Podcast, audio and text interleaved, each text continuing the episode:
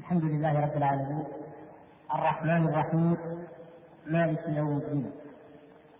وصلى الله وسلم وبارك على عبده ورسوله محمد المبعوث رحمة للعالمين وعلى آله وصحبه أجمعين ومن تبعهم بإحسان إلى يوم الدين. أما بعد أيها الأخوة الكرام فأحمد الله تبارك وتعالى. وأشكره على أن جمعنا بكم في هذه الليلة وأسأله تبارك وتعالى أن يتقبل مني ومنكم صالح الأعمال وأن يجعل اجتماعاتنا دائما اجتماعات مرحومة وأن يجعل تفرقنا من بعدها معصوما وأن لا يجعل فينا ولا معنا تقيا ولا محروما وأن يجعلها خالصة لوجهه الكريم. تعتبر القلوب مما يسمع وما يقال وتستعد بآيات الله وبكلام رسوله صلى الله عليه وسلم. ونكتب عند الله عز وجل من الذاكرين لزمان كثر فيه الغافلون وقل فيه المنيبون والمخبتون. ثم أشكركم ثانيا على ما أتحتموه من هذا اللقاء وأخص بالشكر الإخوة القائمين على النشاطات الثقافية في هذه المجمعات السكنية. فإنها والله فرصة عظيمة. خذوها من أخ لكم قد عاش التجربة من قبل. إنها فرصة أن يجد الإنسان إخوة في الله يسكنون متجاورين متعاونين على تقوى الله وعلى طاعة الله. يتواصون بالحق ويتواصون بالصبر ويذكر بعضهم بعضا إذا غفل هذه نعمة والعمر محدود. والرحيل قد كثر. والراحلون في هذه الأيام والمودعون إلى الدار الآخرة أصبحوا يزيدون المؤمن إيمانا بضرورة الجد والعمل وقصر الأمل ويذكرون الغافل عن الله وعن آيات الله المضيع للعمر في اللهو واللعب وما لا يجب فإذا وجد الإنسان إخوة في الله يدرس معهم ويسكن معهم يعينونه على تقوى الله سبحانه وتعالى وما يقرب من الله ويذكرونه بأمر الله فهذه نعمة كبرى. ونحن اليوم كما ترون في هذا الزمن الذي تكالبت فيه الفتن وترأبت في أعناقها من كل مكان وحوصر فيه الشباب المسلم في نفسه وفيما حوله من كل جهة لكي ينجرف وينحرف وراء الشهوات والضلالات والبدع. كبير بنا أن نتآخى في الله عز وجل وأن نتعاون في ذات الله وأن نضحي لكي ينقذ كل منا نفسه وأخاه. وإن العمر أيها الإخوة الكرام معدود محدود قصير. وأقلكم في المستوى الدراسي من يكون في المستوى الأول وقد نحن الآن في الفصل الثاني كما تعلمون. فمعنى ذلك أنه بقي له في الكثير أربع سنوات وهي قليلة جدا في حساب الزمن وإذا نظرت إلى العمر وأنه قليل فإنها تكون قليلا من ذلك القليل. وعلى الإنسان أن يتقي الله سبحانه وتعالى في هذا العمر وأن يجعل هذه السنين مناسبة عظمى وفرصة كبرى وغنيمة يغتنمها لكي يتعلم ما ينفعه وما يقربه من الله. لكي يستعد للدعوة إلى الله سبحانه وتعالى على منهج رسول الله صلى الله عليه وسلم. الآن تستطيع يا أخي أن تسأل أن تتردد على حلقة الذكر أن تذهب إلى من تريد لتفيد منه علما وخيرا. تستطيع أن تدعو إلى الله عز وجل وإن أخطأت أو تجاوزت فكل ذلك مقبولا يكون مقبولا لأنك في مرحلة الطلب. وأنت أيضا وأقول ذلك بناء على الغالب متفرغ للدراسة ولا مشاغل عائلية ولا أعباء ولا مشكلات. ولكن كيف يكون حالك إذا تخرجت وعدت إلى بلدك. وبينما الإخوة الكرام ضيوف من بلاد بعيدة أو من قبائل بعيدة عن هذه المدينة أو في هذه المدينة كيف إذا خرجت للحياة العامة؟ وأثقلت بالأهل وأثقلت بأعباء الحياة وأثقلت بالمسؤولية التي ستلقى على عاتقك وإذا بك تتندم على ساعات أو ليالي أو أيام مضت في السكن لم تستفدها. لا أقول الذي يندم أو يأسف لا أقول الذي أضاع وقته أو أمضاه فيما لا فائدة فيه. لا يندم ويأسف من جد واجتهد على أنه لم يجتهد أكثر من ذلك ولم يجد من وقته أكثر من ذلك. وهي تجربة. واسألوا كل أخ لكم أكبر منكم سنا وعاش هذه المرحلة ثم ذهب. كم نتندم والله وتأسف على تلك الأيام أن نكون قد اغتنمناها أكثر فأكثر حيث ثورة الشباب حيث الفراغ. حيث الإخوة في الله حيث إمكانية التقويم والتصحيح حيث إمكانية السؤال. يجب أن تكون لدينا هذه الإمكانيات ما أبقانا الله لكن هي في وقت أفضل منها في الوقت الآخر. ونحن أيها الأخوة الكرام آه، أقول باعتبارنا كلنا إخوة وطلبة علم وفي جامعة واحدة يجب علينا أن نتقي الله في أنفسنا ونكون صادقين صرحاء مع أنفسنا جميعا. هل نحن في هذه الجامعة نقوم بحق الله سبحانه وتعالى؟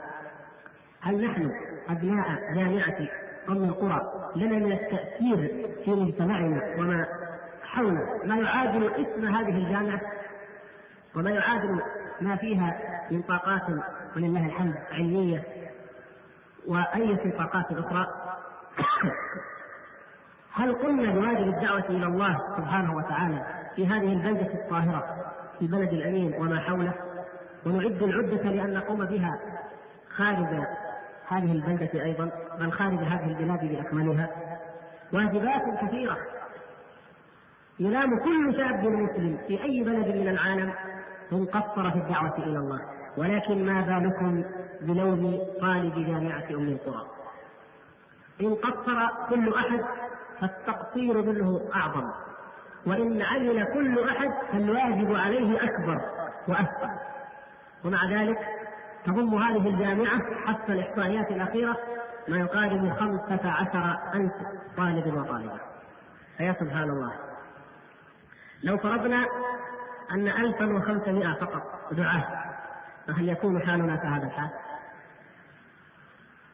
أنا أقول يجب دائما أن نكون صرحاء ولا سيما إذا كنا ليس فينا غريب وليس بالإخوة في الله بين الإخوة في الله غريب. لكن لنكن صادقين في انتهاز الفرص أن نتحدث نحن منسوبي هذه الجامعة وهذه الكليات الشرعية ونحن وحدنا نتحدث فيها.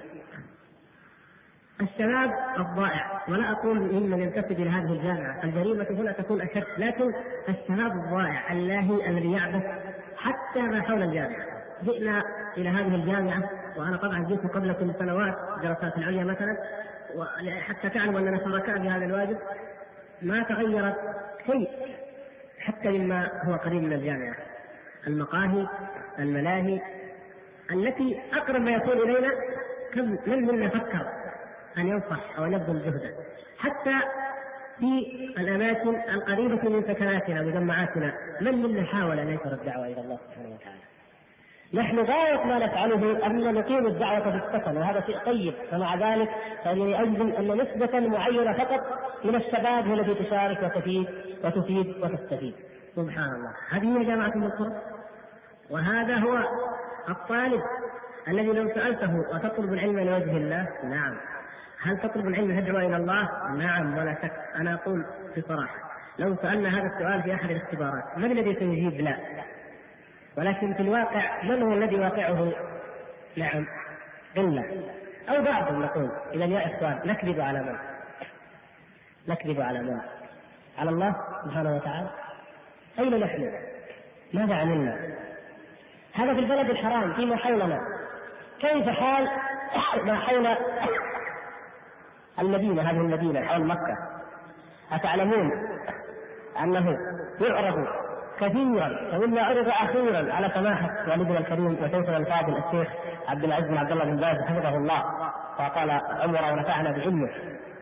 عرض عليه تقريرات أو تقارير عن مناطق تبعد عن مكة ما بين 30 إلى 40 كيلا فقط. 30 كيلو تبعد عن مكة. وبعضهم يأتي إلى مكة. والله لا يحسنون الفاتحه والله لا يعرفون الأصول الثلاثة من ربك وما دينك ومن نبيك. لا يستطيع. حتى أن فضيله الشيخ عبد الله الفردوس مدير عام الدعوة هو بنفسه قال أنا سألت واحد منهم من ربك؟ فقال محمد. انظروا صلى الله عليه وسلم. والله هذا هذا في الاماكن هذه القريبة. من الذي نريد ان ينشر الدعوه؟ أقول فرصة أن نجلس وحدنا لنكون صادقين وصرحاء مع أنفسنا ولا نكذب. قد نخدع أي أحد ونعوذ بالله أن نكون جميعا يكون فينا أحد مخادع. لكن قد يخادع الإنسان لكن لا يخادع نفسه لا ينبغي أن يخدع نفسه. لأن هذا مصيرك يا أخي هذه مسؤوليتك بين يدي الله سبحانه وتعالى. ماذا دعوت؟ ماذا بلغت ما العذر؟ ما عذرك في ذلك؟ نحن يذهب الشاب منا إلى أهله أو إلى بلده أو إلى قبيلته في العقل. في مدة تطول أو تقصر.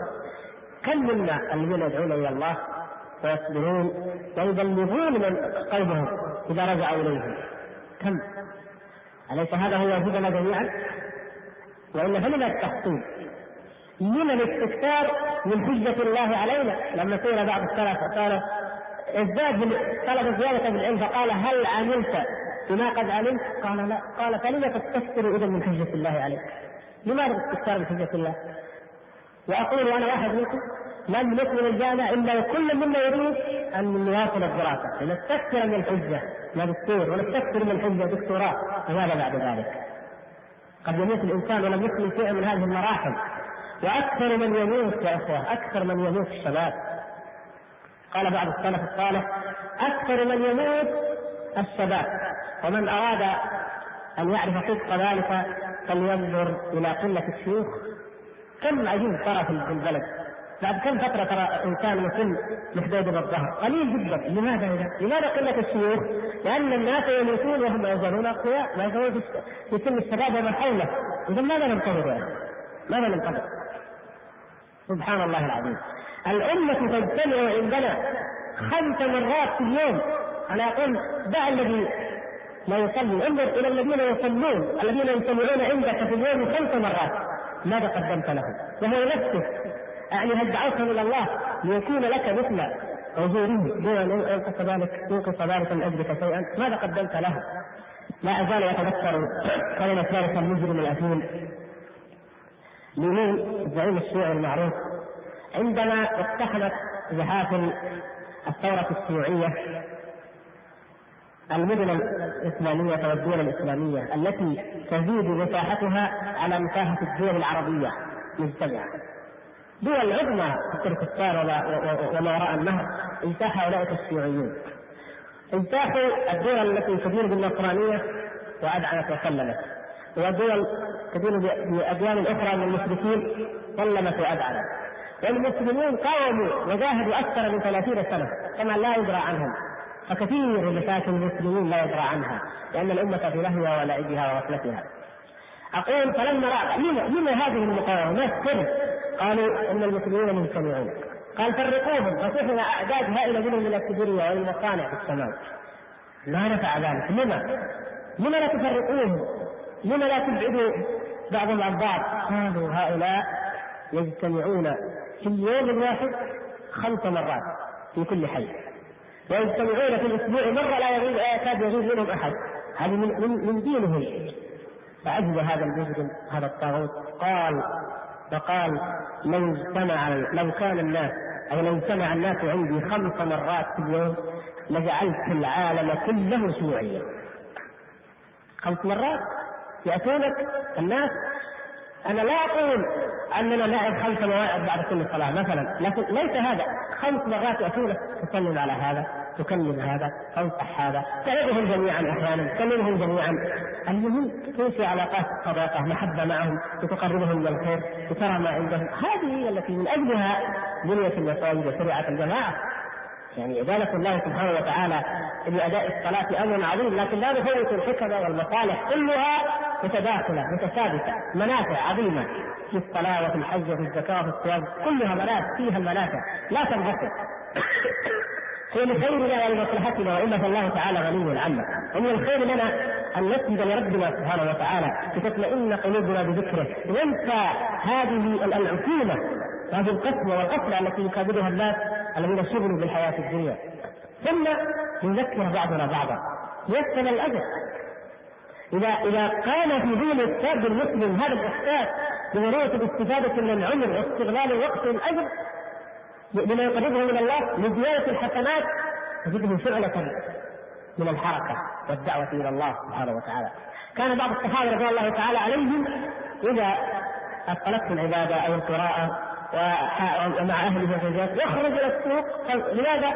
قال ليسلم على الناس. لما لم يجد شيئا مما يكسب به الأجر يخرج يسلم على الناس. فإذا رأى منكرا أنكره. ما لم لا إن لم المنكر السلام عليكم ورحمة الله وبركاته. والاخر يرد عليه 30 حسنة 30 حسنة 30 30 فلا يرجع البيت لو قد كتب هذه الحسنات العظيمة. وكان فيها نوع من الصلة. لإخوان المسلمين والتعرف على أحوالهم وكان فيها نوع من إنكار المنكر. لو لم يتكلم الناس إذا رأوا مثل هذا الإنسان يستحيل أن يظهروا المنكر أمامه وهكذا. نحن غفلنا عن مدارسنا غفلنا عن أسواقنا غفلنا عن مقاهينا غفلنا عن قبائلنا. ربما يكون غفلنا عن أسرنا ربما يكون هنا من يغفل حتى عن نفسه. إذا ما فائدتنا ما قيمتنا في هذه الحياة؟ هل للشباب وهل للجامعات من قيمة إلا بقيمة العلم والدعوة إلى الله سبحانه وتعالى. هل يصح أن تكون معاييرنا هي معايير ذلك الإنسان الذي لا يعرف الله واليوم الآخر؟ أو أو أو للعامه الذين لم يتعلموا ما تعلمنا؟ انظروا إلى المعايير التي علمها النبي صلى الله عليه وسلم أصحابه وعلمها القرآن للمؤمنين وانظروا إلى معايير الناس وانظروا هل معاييرنا نحن كما عليه الناس أم كما عليه الوحي والكريم؟ الفائز من الفائز في اذهان أكثر الناس؟ الذي ربح في تجارته؟ الذي ربح في اللهو واللعب الذي غنم أي شيء من متاع الدنيا الفاني هذا يسمى الفائز. لكن الفائز عند الله سبحانه وتعالى. الفائز في معايير القرآن والسنة من هو؟ لا يستوي أصحاب النار وأصحاب الجنة، أصحاب الجنة هم الفائزون، هذا هو الفائز يا شباب. المفلس ما هو المفلس عند الناس؟ الذي ما درهم عنده ولا متاع، مفلس ما عنده مال، كل الناس. فلان مفلس هذا هذا مفهومهم، لكن عند طلبة العلم عند من في منهج الوحي من المفلس؟ الذي أخبر عنه النبي صلى الله عليه وسلم وتعلمون الحديث. من العالم العالم عند الناس من حفظ وحوى وتحدث واستفلسف هذا العالم عنده لكن بميزان الشرع من هو العالم؟ والعالم بالله سبحانه وتعالى وبحق الله وإن كان غيره احفظ منه لكن هو يحفظ ويقرأ لكن هو الذي يعلم ويعرف ربه سبحانه وتعالى ويعلم ما ما خلقه الله لأجله ويقتدي به الله بدعوته إلى الله سبحانه وتعالى والا من أوتي علما وطلب به الدنيا وتكتب به وطلب العاجل واخذ إلى الأرض فلا خير فيه ولا في علمه. ولو شئنا لرفعناه بها، العلم يرفع، العلم استشهد الله سبحانه وتعالى العلماء جعلهم شهداء على ألوهيته، شهد الله أنه لا إله إلا هو، والملائكة وأولو العلم. لم يستشهد من أهل الدنيا أحدا إلا هؤلاء، إلا أهل العلم. وقال في الآية اولم يكن لهم آية أن يعلمه علماء بني إسرائيل. وشهد شاهد من بني إسرائيل. سبحان الله. يعني هذا العلماء يستفيدون في الأمور العظيمة. هؤلاء الذين يستفيدهم الله سبحانه وتعالى. فهذه هذا العالم الحقيقي. لكن عند الناس غير ذلك. وقس على ذلك. السعيد عند الناس من هو؟ الذي جمع المال والأولاد الذي حاز زهرة الحياة الدنيا وفتنة الحياة الدنيا وقد يعذب بها هذه الأموال والأولاد. فتنة في الدنيا وضيق معيشة ضيق وحساب يوم القيامة. هذا السعيد. لكن عند الله سبحانه وتعالى في ميزان الوحي من السعيد. وهكذا. من المطمئن؟ وهكذا. أقول يجب أن نصحح معاييرنا ومفاهيمنا ونتوجه إلى الله سبحانه وتعالى بقلوب صادقه وبعزيمة ثابته وبإقبال على الآخرة وانصراف عن منهيات ومغريات الدنيا. ولا نكون كالذين نسوا الله فانساهم أنفسهم. لا نكون كالشباب الخاسر. وكل الانسان وكل إنسان خاسر. والعكس إن الإنسان لفي خسر. كل البشر. هذا الجنس الإنساني بهذا القتل في خسر. خسارة باحقه الملوك الأغنياء الاثرياء الوزراء أهل الدنيا كل ما ترى أمامك كلهم خاسرون إلا من كان منهم إلا الذين آمنوا. اذا الذين كانوا الذين اول صفتهم الإيمان إذا آمنوا بالله وعملوا الصالحات وتواصوا بالحق. انظروا تواصوا بالحق يعني لا يظهرون الحق يعرفونه كلهم يعرفون الحق. لكن يتواصون به. لماذا؟ لاني قد اعرف الحق واضعف عنه. قد أعرفه واجزم عن قوله. قد أعرفه وانساه أغفل عنه. قد تكفيني يا أخي. تذكرني. وأنا أذكرك. لا نقول لا هذا أخي ما شاء الله يفهم كل شيء. عارف كل شيء. يا أخي كل كل مسلم يعلم أن الصلاة واجبة وأن صلاة الجماعة حكمها كذا وحكم تاركها كذا، لكن أكثر الناس لا يصلون، يعلمون. لكن وتواصوا بالحق. يذكر بعضهم بعضا. وتواصوا بالصبر. ما يقول له إذا شفت الموضوع صعب أترك لا تواصل بالصبر أصبر أستمر وادعو إلى الله سبحانه وتعالى. هذه يعني مقدمة ما كنت أريد أن أطيل فيها لكن هي كما قلت والله فرصة أردت أن أنتهزها. ونحن إخوة في الله يجب أن ينصح بعضنا لبعض ويجب أن ننتهز كل فرصة نجد آه، أنفسنا فيها وحدنا أو وحدنا ونتذاكر بواجبنا في هذه الجامعة. ونسأل أولا الله سبحانه وتعالى سواء ونحن ندرس أو بعد التخرج نسأل الله سبحانه وتعالى يوفقنا وإياكم لكل خير إنه سميع مجيب. جزاكم الله خيرا. بسم الله الرحمن الرحيم. فضيلة الشيخ السلام عليكم ورحمة الله وبركاته وبعد. سؤالي هو ما هو المنهج الصحيح في التعامل مع مبتدع يحاول نشر بدعته من خلال مؤلفاته نرجو توضيح ذلك من خلال مواقف السلف الصالح مع المبتدعة وجزاكم الله خيرا.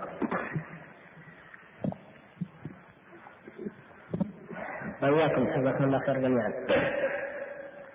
التعامل مع المبتدعة في الحقيقة ليس له صورة واحدة ولا حالة واحدة بل كل أمور التعامل والمعاملة هكذا دائما تختلف صورها لماذا؟ لأن البيئات تختلف والأحوال تختلف.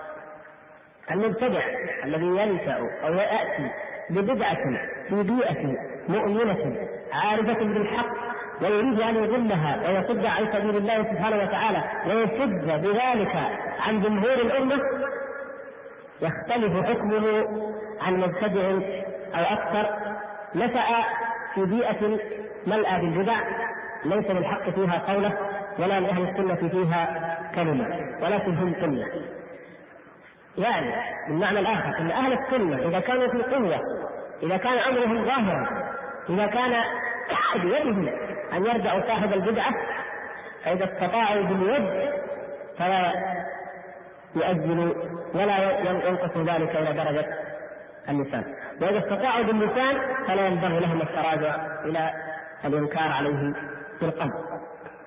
أما إذا كان أهل السنة قلة إذا كان في البيئة كما هو حال بعض الدول والبيئات حتى في هذا الزمن إذا كان أهل السنة لا يستطيعون أن يظهروا سنتهم ودينهم وقولهم الحق فإن الحكم حينئذ يختلف التعامل يختلف أي كتاب من كتب العقيدة تقرؤون وكلكم الحمد لله تقرؤون تجدون قضية هجر أهل البدع واضحة جدا. بل أي آه، سيرة الكثير من السلف الصالح رضي الله تعالى عليهم تجدون كيف عاملوا أهل البدع.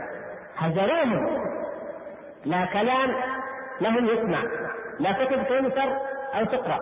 كان بعضهم يقسم بالله أن لا يذله وإياه سقف واحد. كما فعل من منذر مهران رضي الله تعالى عنه وغيره. ايوب رضي الله تعالى عنه يقول له المبتدعه ايوب السختياني كلمة ولا نصف كلمة ولا نصف كلمة لا يسمح له يتكلم ابدا. وغيرهم كثير مما آه، خاصة بعصر التابعين حيث ظهرت أول بدع الخوارج والمرجئة والقدرية. تعلمون ماذا قال ابن عمر رضي الله تعالى عنه؟ كما في جبريل عليه السلام. وماذا قال ابن عباس أيضا في أهل القدر؟ ومواقف كثيرة جدا تمتلئ بها كتب العقيدة وكتب السير والحمد لله في مثل هذه الحالة. لكن إذا كان الحال والأمر كحال الإمام أحمد رضي الله تعالى عنه. أو كحال أهل كحال أهل الفتنة زمن الإمام أحمد رضي الله تعالى عنه. عندما يكبل أهل السنة بالأغلال ويرتفع شأن البدعة أو ما بعد ذلك؟ فلا ينفع الهجر. يهجر إذا هجر الإنسان يرتفع إذا كانت الأكثرية ضده. أما إذا كان من يهجره قليل الشأن ضعيف العدد لا لا يؤبه له فالمجتمع حوله كثير. يعيش فيه ويعبث كما يشاء. ما فائدة الهجر حينئذ؟ يقول هذا بحكم الهجر وقد نص على ذلك شيخ الإسلام رحمه الله في أكثر من رسالة الله في أكثر من موضع على أن الهجر يتبع المصلحة. والنبي صلى الله عليه وسلم كما تعلمون من حاله في أول الإسلام في بدر وأحد لم يكن لم يعاقب ولم يهجر من تخلف عن الغزو مثلا. لماذا؟ لأن الأمة في أول أمرها. لكن بعد غزوة تبوك تعلمون حال الثلاثة الذين خلفوا وكيف كان مصيرهم وكيف عيشوا بهذه العقوبة وهكذا. الهجر له أحكام سواء حق المبتدئ أو العاصي يختلف وكذلك التعامل. ولكن يجب في جميع العصور وفي جميع الأوقات وبحسب الطاقة والإمكان يجب أن يكون لله قائما بحجة. وهذا أمر تكفل الله تعالى به ولا بد أن يكون بإذن الله لكن يجب أن يجتهد أهل السنة وكل إنسان ليكون من أولئك أو ليكون ذلك الرجل أن يقوم لله تعالى بالحجة. لأنه كما قال الإمام أحمد رضي الله تعالى عنه لما قالوا له آه، فلان ورى وسكت عن فلان ورى وفلان ورى قال رضي الله تعالى عنه إذا سكت العالم فقية وسكت الجاهل بجهله فمتى يظهر الحق؟ لا يمكن لا بد أن يتحمل أناس من أهل السنة أن يظهروا كلمة الحق وأن يخضعوا بها وأن يقفوا موقف الأنبياء مهما كلفهم ذلك لكي يكونوا مرتكزا لمن يغضب الحق وليكونوا منارا وليكونوا حجة قائمة على أهل البدعة وأهل الضلال، يجب أن يقام ذلك بحسب الطاقة بحسب الإمكان. في, في على عموم الأمة فرض كفاية. لكن كل إنسان بذاته يعامل أو يعادي أو يوالي أو يهجر بحسب المصلحة. وأيضا يختلف الحال بين من له ولاية ومن ليس له ولاية. يعني السلطان كما كان المأمون مع الإمام أحمد أو الأب الأب المبتدع لا تعامل أباك المبتدع كما تعامل أي مبتدع آخر في الشارع لما لأن من له عليك حق ومن له عليك ولاية فيجب أن تراعي هذا الحق وأن تراعي هذه الولاية وأن يكون إنكارك عليه على بدعته بأفضل وأحسن الطرق وبما يختلف عن معاملة أي إنسان آخر وهكذا هناك أمور تفصيلية لا نطيل في الحديث عنها. هنا عدة أسئلة تدور حول موضوع واحد نأخذ نموذج منها. السؤال يقول نحن شباب ملتزم ونريد أن ننصح بعض الإخوان لدينا في السكن فما هو الأسلوب الذي ننتهجه؟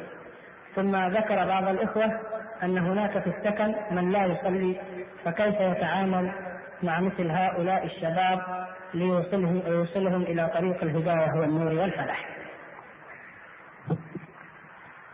الحمد لله على وجود هذا الشعور. الدعوة وهكذا يجب أن يكون كل متبع للنبي صلى الله عليه وسلم. قل هذه سبيلي أدعو إلى الله على بصيرة أنا ومن اتبعني فمن كان من اتباعه صلى الله عليه وسلم فلا بد أن يدعو إلى الله. ولا سيما الإخوة في هذا آه، السكن. وتعلمون أن الدين النصيحة. وتعلمون أن الصحابة رضوان الله تعالى عليهم كانوا يبايعون النبي صلى الله عليه وسلم على النصح لكل مسلم. فمن بالله منكم من يكون من يرضى أن أحدا من إخوان المسلمين يكون من أهل النار. من بالله منكم من يكون من يرضى أن أحدا من إخوان المسلمين يكون من أهل النار؟ بعض السلف الصالح رضوان الله تعالى عليهم وصلت به الحساسية إلى حد أن يقول وددت أن جسمي قد قرب بالمقاريض وأن أحدا لم يعصي الله عز وجل. من هؤلاء الذين تأخذهم الغيرة على محارم الله والغيرة أن يعصى الله سبحانه وتعالى وهو الذي خلق هذا الإنسان الضعيف العاجز المسكين. هذا الذي لو دخلت في وجوده شوكه لصرخ ولدعا الله والاستغاث بالله. هذا المسكين لا يؤدي حق الله لا يصلي. وطالب علم وفي جامعة من القرى مصيبة العظمى والله. فينبغي أن تشفق عليه أكثر فأكثر. ويجب أن لا تدخر وسعا في إيصال الحق إليه بالصبر الطويل بالصبر الجميل بالصفح الجميل. بأي أسلوب؟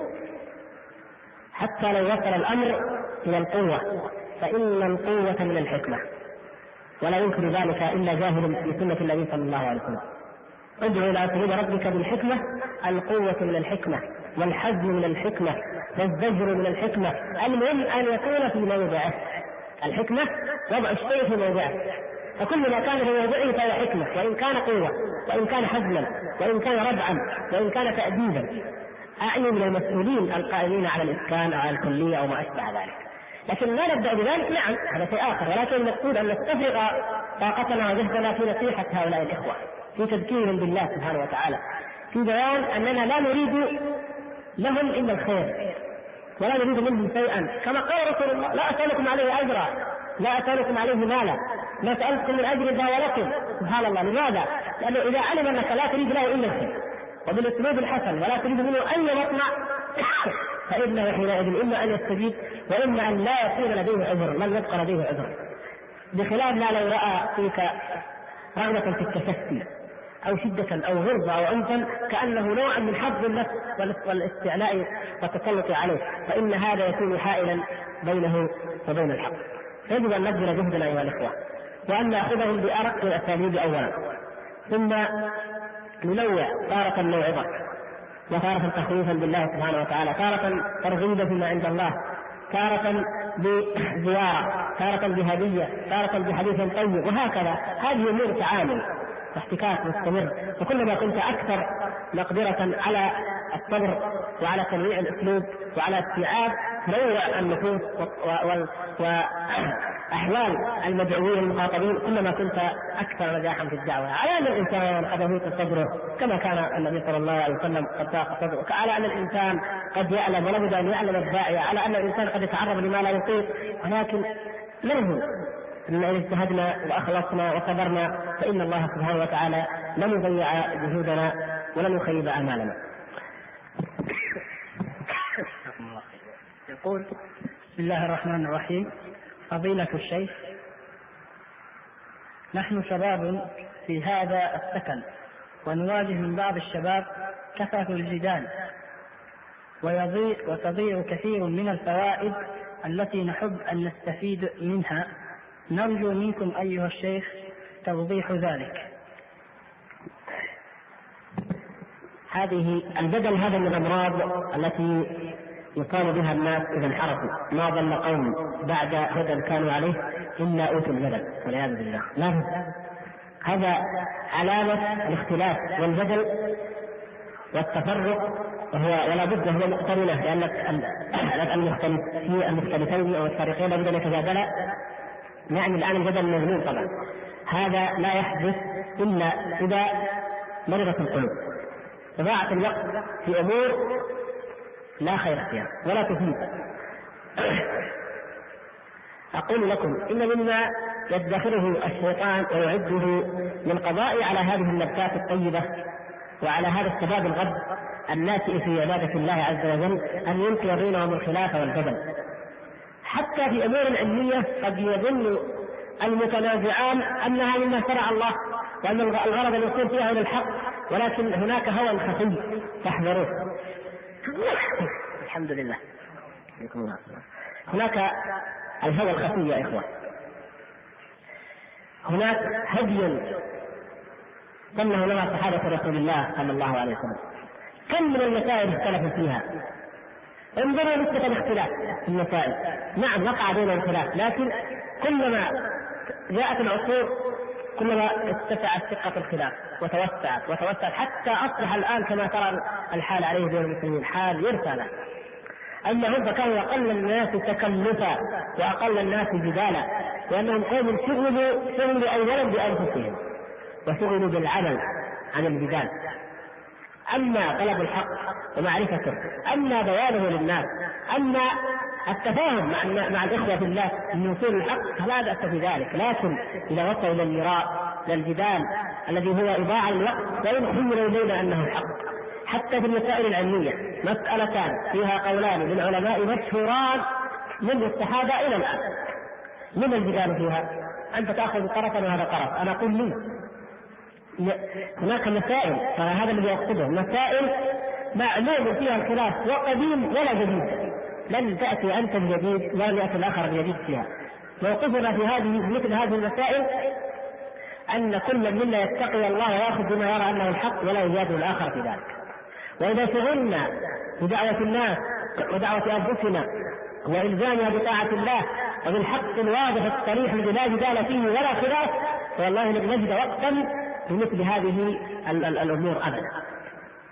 الجدال الذي هو من من الدعوة إلى الله. ادعو إلى سبيل ربك بالحكمة والموعظة الحسنة وجادلهم بالتي هي أحسن المجادلة بالتي هي أحسن. الذي هو من أساليب الدعوة إلى الله. هذا مرتبته ومرحلته كما تعلمون. ومتى يحتاج إليه؟ هو كدفع السائل هو كدفع السائل إذا قال عليك تقاتل. لكن لا تجعله أسلوب الدعوة الأول فما بالك بالجدال الذي هو مراء مجنون لا خير فيه. بل إنه لا مؤاخذة مثل شوي.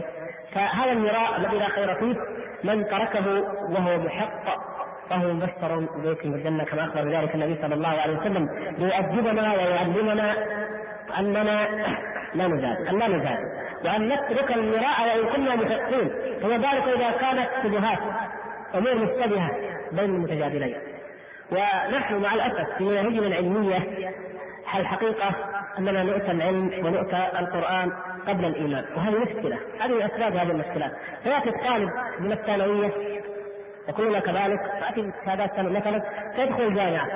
يقرأ في التفسير خلافات، يقرأ في الفقه خلافات، في الحديث خلافات، هذا الإنسان الذي لم يفقه بعد الحق، لم يعرف الأمور المجمع عليها، لم يعرف الأساسيات التي آه، اليقينيات التي ترسخ في قلبه ويبدأ في الجدل في الجدل، لابد أن يؤثر ذلك على حياته. ولهذا انظر كيف يكون تأثير الجدال أو الخلاف على العامة، حتى في الأمور العلمية هو حق لو قلت للعامة في أيام الحج اختلف الصحابة رضوان الله تعالى عليهم في التمتع أو في كذا. يتعجب الناس. الصحابة وفي الحج كيف يختلفون؟ الأصل لا خلاف. وهو مع أن كلامك حق وواقع. لكن نحن طلبة العلم لا لم نعد لذلك. لو قيل لو قرأت أن في مسألة من المسائل عشرة أقوال خمسة أقوال ما استوعب لماذا؟ لأن كل يوم تعود الجدال تعود الخلاف. ما في شيء غريب. هذه مشكلة في الحقيقة. يعني هذه مشكلة من حيث تربيتنا نحن. لأنه يا إخوان حتى العلماء حتى العلماء اللي اختلفوا في المسائل لا نتصور كما يتصور البعض. زي ما قال بعض العامة مرة إنه كانوا الأئمة الأربعة قاعدين مع بعض وهذا يقول كذا وهذا يقول كذا وهذا يناقش الثاني. جهل. أليس الأمر كذلك؟ اجتهد وقال رأيا ولم يلزم الناس به. والآخر في خراسان في مصر اجتهد وقال رأيا. جاء من جمع الأقوال. قال قال التابعي قال مالك قال ابن حزم قال قال قال. قال الإنسان يقرأ يجد نفسه في متاهة من الخلافات. سبحان الله. ما هكذا كان يطرح العلم نقول. لكن الذي يتعمق في العلم ولا بد يتعمق ولا بد أن يجتهد ويعرف الأدلة. هذا الذي فقه الضروريات ولهذا قال ابن عباس رضي الله تعالى عنه في قول الله تعالى ولكن كونوا ربانيين قال الرباني هو الذي يعلم الناس صغار العلم قبل كباره. يأخذ الناس بالامور الأصول الثلاثة الناس لا يعرفونها. تروح تعرض عليهم خلافات شرعية. خذ الناس بالأساس اولا اشرح لهم معنى لا إله إلا الله بين لهم أحكام الصلاة الأساسية ما تروح تناقش في جلسة الاستراحة فيها خلاف طيب لا. أنت ترى المسيء صلاته كالمسيء صلاته الذي أساء صلاته امام النبي صلى الله عليه وسلم. أكثر المسلمين اليوم إنما رحم ربك مسيئون بصلاتهم. اعرض عليه ما يقيم الاركان والواجبات وهكذا. بعد ذلك يتفقه وتعلم وجاء الوقت المناسب فقه. اعطه الشيء الضروري بقوه وبإصرار وبوضوح. والشيء الواجب باقل من ذلك. والشيء الذي من النوافل أعطه إياه بما يناسب انه نافلة. لكن إذا جادلنا وتصايحنا وتجادلنا في السنن في المندوبات فلا شك أننا سننسى الأصول والأركان والضروريات وهذه مشكلة الشباب المتعلم الآن وهي من المشاكل التربوية والمنهجيه المهمة. نحن نشكر توجه نذكر لهم توجههم إلى طلب العلم لكن منهج طلب العلم ليس بهذه الطريقة. وكذلك إدارة الخلافات التي تقع بين العلماء ويقال ما رأيت في كلام الشيخ فلان؟ الآخر أنا مع فلان ولست مع فلان. يا أخي ومن أنا ومن أنت؟ فلان لا يزداد أنني أكون معه وفلان لا ينقص أنني ما أكون معه فلنتأدب مع علمائنا المعاصرين أيضا ولينظر الإنسان في الأدلة فيتقي الله ويتبع ما يرى أنه الحق ولا يجادل ولا يلزم الآخرين إلا بأمر هو يعلم أنه سنة والآخر على بدعة أو هو حق والآخر على باطل. أو من باب النصح يرى أنه هو الأفضل فيبين له على سبيل النصح لا على سبيل المجادلة وأرجو إن شاء الله لا يفهم هذا الكلام خطأ. فكثير من هذه الأمور المنهجية قد تفهم خطأ. يقول السائل هل يجب أن نخرج من المكان الذي يوجد فيه منكر حتى نكون ممن أنكر بقلبه؟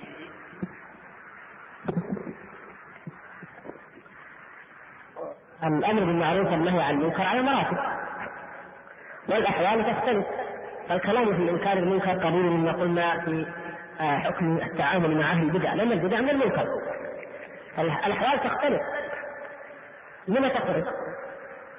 إن كنت تقول أخرج لأنني لا أستطيع أن أنكر باليد ولا باللسان فذهبت إلى مكان ما ورأيت هذا المنكر فغاية ما أستطيع أن أنكر به أن أخرج وهذا الخروج لا يقتضي مفسدة لاحظوا أيضا هل هناك مفسدة أو لا؟ فأقول لك نعم. أما إن كنت تخرج وأنت تستطيع أن تتكلم أو تنكر باليد لا لا تخرج أنكر. ثم اخذ إن شئت. أو رأيت المصلحه بذلك. وكذلك بالعكس الإنسان الذي يخرج وفي خروجه مفسدة أكبر من ذلك المنكر. أحيانا قد يكون في خروجك مفسده أو قد يحدث منكر أكبر من ذلك المنكر إما من الجالسين وإما من غيرهم. يجب ان نفهم نحن نعيش في واقع فلا نكون بعيدين عن هذا الواقع. أمثلة كثيرة لكن أضرب لكم مثالا. الأكثر الناس مبتلين بالتدخين. فإذا جلست أنت معهم وهم يدخنون مثلا من أقربائك أو كذا وتعلم أنهم يدخنون ولكن رأيتهم أو رأيت احدا يدخن وتعلم أنك لو خرجت نرتكب محرمات أكثر. اضاعوا الصلاة. له لعب أكثر من ذلك. تحمل هذا في سبيل تحقيق مصلحة أخرى. إذا إذا جزمت وعلمت أنك لو خرجت ترتكب منكرا أعظم. فلا شك لا شك أن ترك الصلاة أعظم من شرب الدخان. التدخين إذا يجب أن تفكر. وهكذا الصور كثيرة جدا في الواقع. والعكس. لو تصورت أن خروجك يجعلهم يعلمون ويأسفون ويعتذرون ويكفوا عن المنكر فحينئذ تخرج. فالأمور هذه دائما مرتبطة بالمصلحة وهذا مرجع إلى حكمتك وإلى قدرتك أنت في مجال الدعوة. واستعن بالله عز وجل. فإن أخطأت فلك أجر وإن أصبت فلك اجران. يقول السائل السلام عليكم ورحمة الله وبركاته. فضيلة الشيخ في هذه الأيام تزدحم مكة بالزوار والمعتمرين. وعندما سألنا بعضهم عن سبب مجيئهم أجاب بقوله لقد أتينا لكي نحيي الليلة الرجبية وهي ليلة السابع والعشرين ونحن نأتي لأداء العمرة فيها فيها حيث أن لهذه الليلة فضل عظيم. فنرجو منكم التوضيح هل قيام هذه الليلة وأداء العمرة فيها هل ورد فيه دليل وجزاكم الله خيرا؟ هذا الدين يا إخوة الكرام قام على أصلين عظيمين. الأصل الأول أن لا يعبد إلا الله سبحانه وتعالى. والأصل الثاني أن يعبد الله تعالى بما شرع ولا يعبد بالبدع. والناس ينحقق الأول فكثيرا ما ينسون الثاني. ولهذا قال صلى الله عليه وسلم من عمل عملا ليس عليه أمرنا فهو رد. والجار المجرور هنا متعلق باسم فاعل بمعنى حاكم. من عمل عملا ليس عليه أمرنا أمرنا حاكم ليس أمرنا حاكما عليه. ضابطا له قائما مهيمنا عليه. فهو رد مردود على صاحبه. وإن ظن أنه يحسن صنعا بذلك فإن الرهبان من البوذيين والنصارى وغيرهم الذين حدثوا أنفسهم عن ملذات الدنيا ومتاعها ما نشك في انهم يظنون أنهم يحسنون صنعا وانهم يعبدون الله بفعلهم ولكن في الواقع أن عملهم أن عملهم خاسر نعوذ بالله. هؤلاء هم الاخطرون اعمالا الذين ضل سعيهم في الحياة الدنيا وهم يحسبون انهم يحسنون صنعا. ننظر هل ورد في كتاب الله أو في سنة رسول الله صلى الله عليه وسلم ما يدل على فضل هذه الليلة؟ على تخصيصها بشيء من العبادة؟ ما ما نجد وهكذا كتب وقرر علماء الحديث علماء أهل السنة. بل علماء ان صح أنهم علماء. وفيهم من يعالم لكن ظله الله على علم على أصحاب البدع لا يجدون دليلا على ذلك. وإذا أردت أن تعرف أهل البدع أو أردت أن تعرف أن ما يعملونه بدعه فانظر إلى ادله أهل البدع لترى العجب العجاب يأتون بعمومات بعيدة ليست في موضع النزاع وليست المقتول فيه ويعمم ويدخل ما يشاء ضمن هذا التعليم. يقول هذا دليل. والدليل الثاني حديث موضوع. والدليل الثالث المشايخ يسويها. والدليل الرابع أجمعت الأمة في العصور المتأخرة عليها. والدليل الخامس تقرا كثير أدلة كلها لا شيء. لا شيء لا شيء لا شيء. ليس منها دليل في الحقيقة. هذه من علامة أهل البدع. في هذه البدعة وفي غيرها. هذا منهجهم وهذه طريقتهم. أما أهل السنة فهم يقول فعلت كذا نعم. لماذا قال؟ لأن رسول الله صلى الله عليه وسلم تعالى قال كذا قال الله تعالى كذا. حق واضح مثل السنة. فهؤلاء ليس هناك دليل على اختصاص هذا الشهر بعبادة معينة لا دليل على الإطلاق.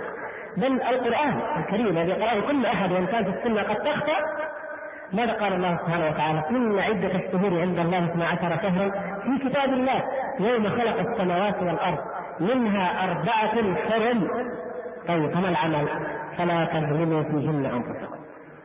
هذا هو. يعني يوجد الأشهر الحرم أنها لها فضل زماني الله سبحانه وتعالى له أو شرع لنا أمورا لها فضل زماني كما أن أمور لها فضل مكاني فمكة مثلا لها فضل مكان. يعني هذا البلد هذا المكان له حرمة.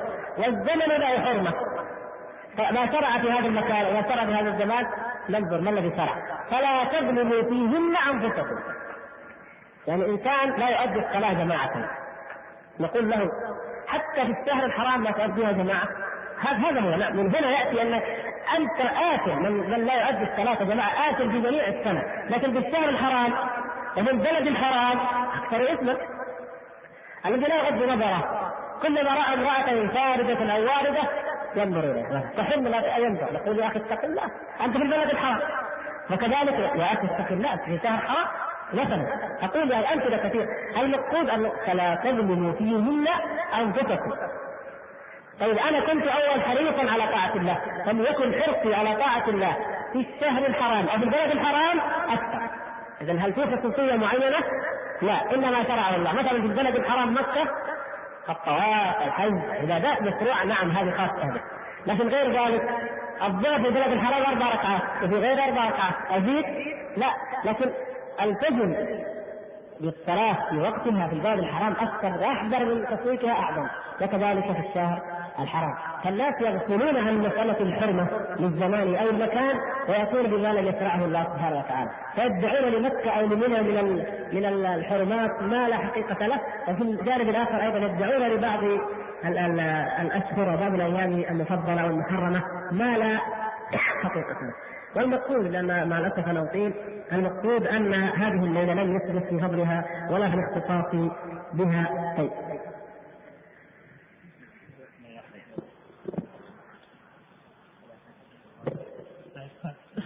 بسم الله الرحمن الرحيم. فضيلة الشيخ إني أحبك في الله. وبعد أنا طالب في الجامعة وتخصصي التربية الفنية وهذه هي السنة الثانية لي وقد نصحني بعض الأصدقاء بالتحويل إلى كلية الشريعة وأنا متأكد من حبهم لي. جزاهم الله خير. ولي رغبة أنا أيضا في الشريعة. فما رأي فضيلتكم؟ وأنا أحب أن أدعو إلى الله. وهل يمكنني أن أدعو عن طريق التربية الفنية؟ جزاكم الله خيرا. ننظر إلى هذا الأمر من جانبين. الجانب الأول هذه القضية في عمومها والجانب الآخر هذا الآخر في ذاته في خصوصه. أما مسألة وجود التربية الفنية فنقول لو استطعنا لو استطعنا أن لا يكون في مدارسنا تربية فنية أصلا أو في مجالات في المجالات العامة على الأقل لكان ذلك خيرا. إن استطعنا. هل نستطيع؟ ما نستطيع هل نستطيع أن نلغي قسم التربية الفنية من الجامعة؟ نحن عملية ما نستطيع إذا يجب أن نخصص ما أمكن. يجب علينا أن نجتهد لإصلاح المناهج في هذا القسم. يجب علينا أن نلتزم في هذا القسم وفي هذه المادة بأن لا نخرج عن المباح. وفي المباح سعة والحمد لله. في المباح سعة وقد يكون مجالا للدعوة لو استغل لأن أي مجال هو في أصله حلال يعني ليست الحرمة فيه من أصله. يمكن أن يستغل في الدعوة إلى الله الكيمياء أو الفيزياء أو أي مجال حتى التجارة اي شيء ما لم يكن من أصله حراما. يمكن يستغل ويستفاد منه طاعه الله فيمكن وببساطة أن توضع مناهج في قسم التربية الفنية لا منكر فيها. ويمكن إن كان ولا بد من تقرير مادة التربية أن تقرر بما لا منكر فيه. التربية الفنية منها الخط منها ما لا روح فيه منها الحديث عن المشاعر الإنسانية تجاه هذه الأمور. وإذا كانت إذا كان الحديث عنها بما يتفق مع ما كتاب الله رسول الله صلى الله عليه وسلم الاعتبار بحق الله الاستيعاب بما يشاهده الإنسان في الكون ومن آيات الله وأمثال ذلك هذه امور قد تكون مجالا خيرا للدعوة. لكن أن تصور ذوات الأرواح. وخاصة إذا كانت باليد والنحت والتماثيل أشد وأشد وتعلمون الأحكام التفصيلية في ذلك. هذا منكر؟ فإذا كنت بهذا القسم لا تستطيع أن تتخلص من هذا المنكر فحينئذ يجب عليك أن تتركه.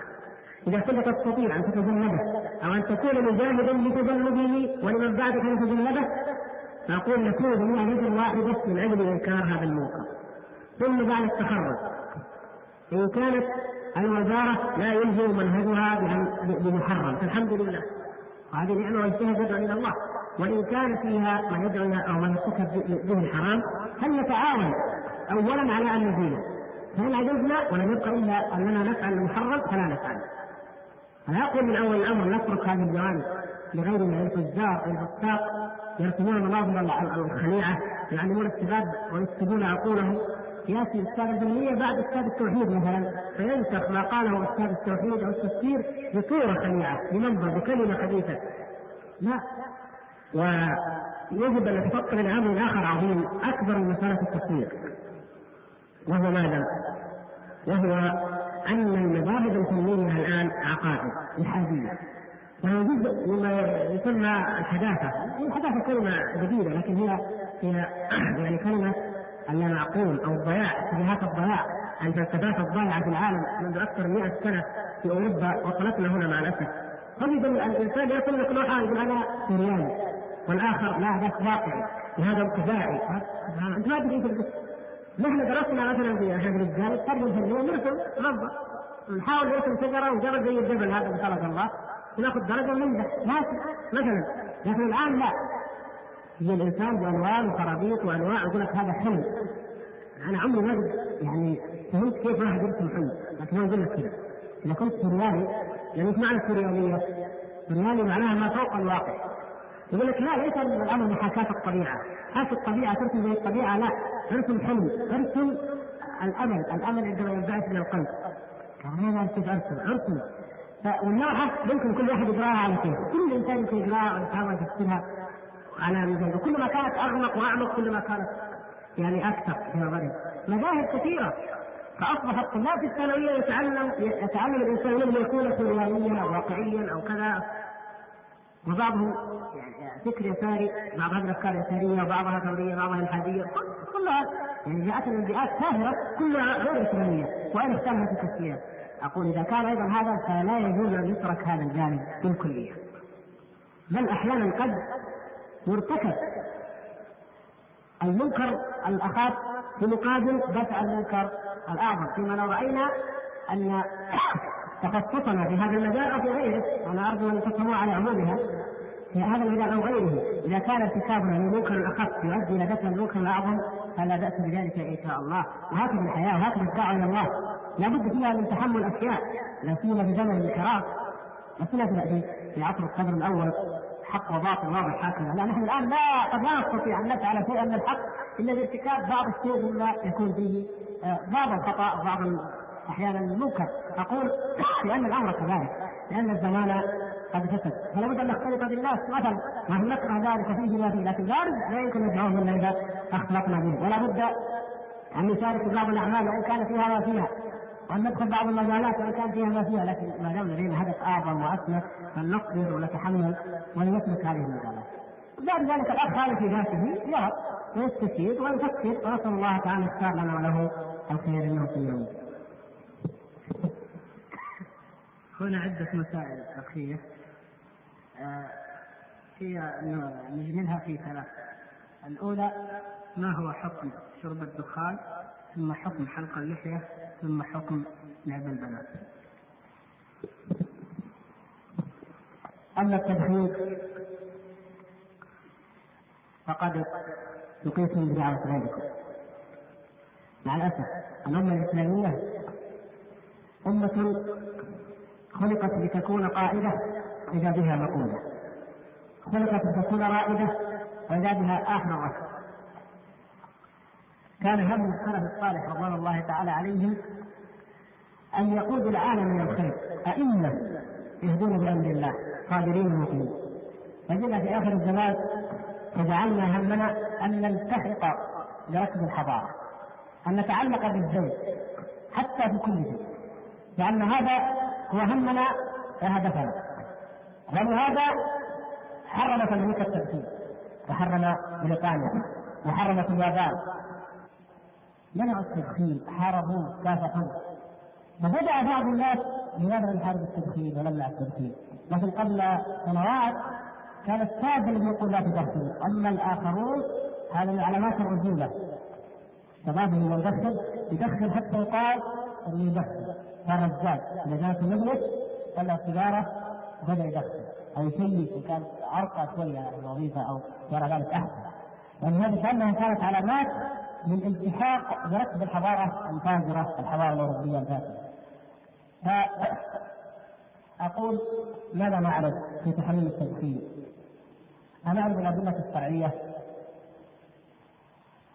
نأتي بالأصول نطبق قواعد الأصول عليه أنه خبيث أنه ضار أنه كذا أنه يكلف الأمة كذا أنه سبحان الله اسأل كل مدخن عن التدخين ماذا يقول له؟ هل فيهم من يقول طيب ونبيل وصحي ومنعش؟ لا يمكن لا يمكن أبدا. وإن كان الدعوات تعال إلى حيث المتعة تعال إلى حيث المقهى ضد هذا حياة مدري إيه لا. كذب يعني هو يعرف أن الكذب يجيب هذا الشر هذا مصدر كل إنسان بل من الناس من يدفعه حياءه من التدخين أن لا يدخن إلا في دائرة الله عز وجل. ويعرف إن هذا موقعها الصحيح. يعني هذا هو موقعه لو كان فيها مما يحب الله ويرضاه اخرجها امام الناس. إلا إذا جاء مثله. الحمد لله. تدخل خلاص كويس خذ حد ولا حد؟ البسط من زيه لكن جاء من استحوى منه ذهب إلى حيث الشياطين. إلى حيث القلب إذا ماذا نقول؟ ليست القضية قضية التدخين ومعنى التدخين، القضية هل القلوب حية يعني مريضة؟ هذه القضية. علامة القلب المريض. كثيرة من أوضحها أنه ألامة أمامة القلب. هذا ضار وهذا فيه وفيه وفيه. بعدين يقول لك مكروه لا. تفهم في الدين أنت تتكلم في حدود لا تعلم وما ضرر التدخين يكفي. لكن تزيد على ارتكاب المحرم أن توصل نفسك مسجد مكروه وتجعل نفسك عذرا لأن ترتكبه هذا حال الذين يخادعون انفسهم اذا مرض القلب لا لا تعمل عليه مفتري على الله. ونقول الكذب على رسول الله صلى الله عليه وسلم. ونقول هذا الدين كذا والحق كذا والطاعة كذا وكذا كذا كذا يصير الكلام كله يعلم هو الأول من يعلم أنه باطل قادر لكن أصل القلب مريض. والأم مريضة. منعت اليابان وبحج وبأنظة التدخين في القطارات ولو كانت الرحلة يد مغايرة في لو لها تستمر ونحن آخر شيء لا يحترمون برحلة يا شباب الطيار يكرر علينا حتى في دورات المياه في الطيران ليس كلمه يا شباب كيف تدخلوا؟ يدخلون شباب هذا يعني أمة الإسلام. أنا جانب توضح يبحث عنه أعدام والله هذا هذه إيش الأمة. هذه؟ نحن أمة القرآن. هذه إيش الأمة. هذه؟ نحن أمة القرآن أمة الإسلام. القدوة. لم نجعل أنفسنا قدوة في بلدنا في ساعة وربع بين الرياض مثلا. وبعدين إحنا رايحين.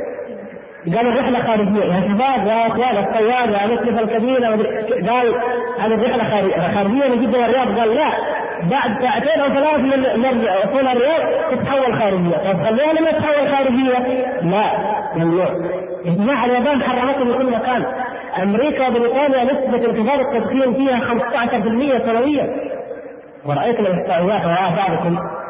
يتعرضها الدكتور محمد علي الباز من مصادر عالمية بالنسبة اللي كان في مركز الإعلام. بعضكم حضرها يمكن. يعني كيف أن في الدول الاوروبيه ينخفض التدخين بنسبه 15% سنويا؟ لأن ضحايا التدخين في أمريكا 300 ألف سنويا. وعمر أمريكا ما خلت حرب تخسر فيها سنويا 300 ألف ولا 3000 لكن التدخين 300 ألف يسكت فيها وتحاربه أشد المحاربة. لكن نحن مع الأسف يمكن ست نقطة فيكم مرات ارتفعت نسبة التدخين بسنوات الطفرة في المملكة 850% ليش؟ يعني مع كثر الناس الاعمال اليافقه وغير ذلك والأعمال الشباب اليافع الطالع اللي كان يدخن مثلا كيف الابتداء انه يدخن دخل المفتش أو الجامعة كان يدخن مثلا. فهذا 850% ومن جميع الأنواع. بجميع الأنواع. وفي كل بقالة مع الأسف في كل مكان. حتى الصحابة منعت والحمد لله أي منعت صحافتنا من نشر الدعاية له. لكن المجلات مفتوحه وتاتي من الخارج أضعاف أضعاف. ما في فرق. فأقول هذا بالنسبة ليه؟ للتدخين. لا بالبنات اللحيه وكذلك يا إخوان بالنسبة للحية. بعض الناس يقول أنا ما أهتم بالشكليات هذه أمور مظاهر. نعم. هذه يعني أشياء نحن همنا ندعو إلى الله وبس وأنت يا أخي تهتم باللب تترك القصور. سبحان الله. يا أخي. اولا ليس في ديننا قصور. يا شباب ليس في ديننا قصور. في قصور قرنا من الدين ياخذ اللب فقط ديننا كله لب وكله خير. نعم فيه اهم ومهم. فيه ركن وواجب ومندوب. نعم لكن قصور كذا ما شيء ما قصور هذا حق كله حق. هذا اول شيء. ثاني شيء إذا كنت ترى أنك يعني كلمة قصور عندك بمعنى غير مهم أو أقل أهمية أو تكمية أنت ما هو الأسهل عادة على الناس؟ الشيء الشكلي ولا الشيء الاساس؟ عادة الشيء الشكلي يسير، يعني إذا كان مثلا عسكرية إني ألبس بدلة عسكرية ما في مشكلة، عسكرية في هذه الرياضة ألبسها، لكن كون يصبح عسكري بالفعل أتدرب وأتدرب وأجري واركب ما هو شيء صعب. الشكل سهل يعني. حتى لو أراد واحد يكون منافق سهل مثلا يأتي لحيته كذا ويروح المسجد سهل الشكل اللي يقول لك أن هذا شيء شكلية اتركها يقول يا أخي إذا أنت لم إذا لم تعمل بالشيء السهل الهين فأنت والله على الواجب وعلى الشيء الشاق أضعف وأجدل وابعد. أخي تفكير السيد أنت كل يوم طالع يا أخي شيخ تفسير الصوت هذا ما يكلفك شيء أصلا. اللهم إذا جيت عند الخيار رفع شوية بس لم يحط المتر ولا 60 لا لا خليها 52 خسرت شيء؟ ولا واستفدت شوية قماش ونظافه زيادة ولا شيء. لا لتقليه يمكن مدري إيه فاذا لم تعمل أنت بهذا الشيء مع ما فيه من الوعيد مع ما فيه من مشابهه التاسي بالعصاه تركي التاسي بالنبي صلى الله عليه وسلم وأصحابه. إذا لم تفعل وهو سهل كما أنت تقول سهل بشكل بسيط طيب إذا لم تفعله فأنت والله عن فعل الواجب أضعف. ولتركه احرى وايسر إذا من كم دينه الذي يقول هذا الكلام هذه اللحية ماذا يكلفك؟ أصلا الايمان بالله كله يا إخوان وماذا عليه من امن بالله واليوم الآخر وأنفقوا مما رزقهم الله من فضله؟ ماذا على ماذا على الإنسان إذا آمن بالله؟ والله الايمان هو. تكاليف أو أعداء الإيمان والله اسهل من أعداء الكفر والشرك والإلحاد. إن لم تحارب في صف المؤمنين حاربت حاربت في صف الكافرين كما فعل المشركون. إن لم تتبع الرسول ويطلق فما يتبعوا اتبعوا أبا لهب وأبا جهل وفرعون. مشقه ومشقه لكن تسكان والله. هذه أقل وثمرتها أعظم وأرجى. ف...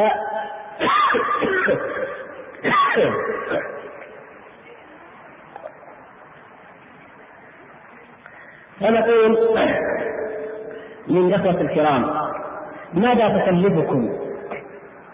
ماذا يضيركم أن أن تعطي لحيتك كما كانت سنة النبي صلى الله عليه وسلم؟ والله لا. بل هذه فطرة ورجولة فوق أنها سنة.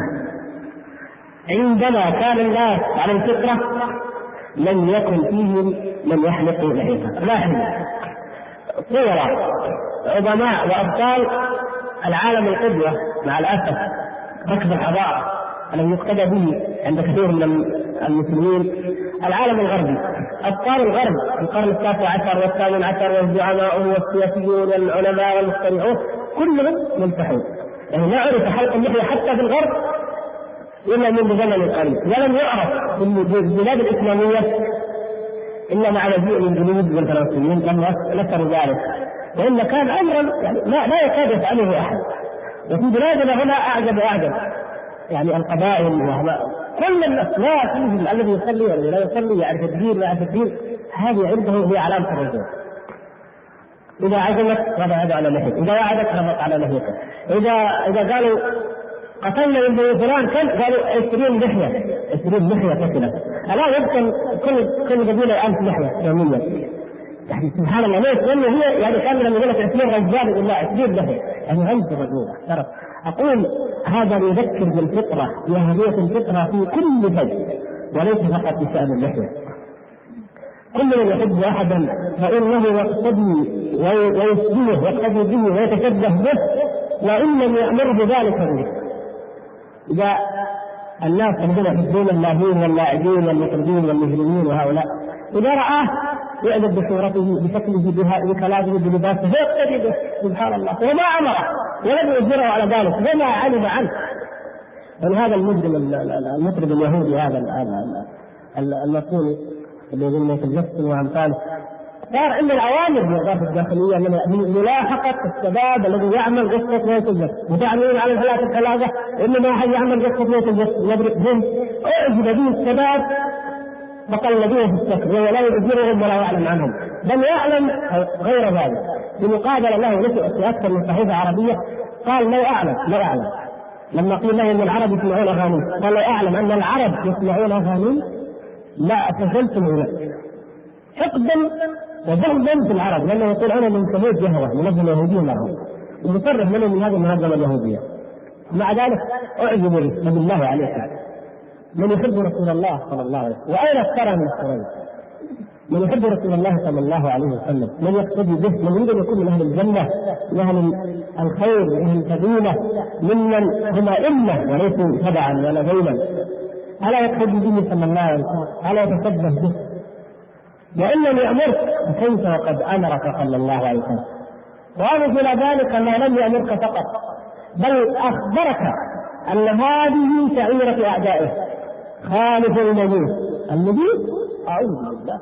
المجوس وهم أشد كفرا من أهل الكتاب كما فعلوا من اليهود والنصارى هذا شان المجوس ومع ذلك نفعله مجانا نحن أنظروا بالله. إذا أحببت رسول الله صلى الله عليه وسلم. هل تخالف قاعدة أعدائه وأشد مخالفة له؟ لا والله وكيف وقد امرك بهذا الفعل؟ كيف وقد نهاك عن مشابهه من خالفوه وأما لعب البنوك فأين نحن من السلف الصالح؟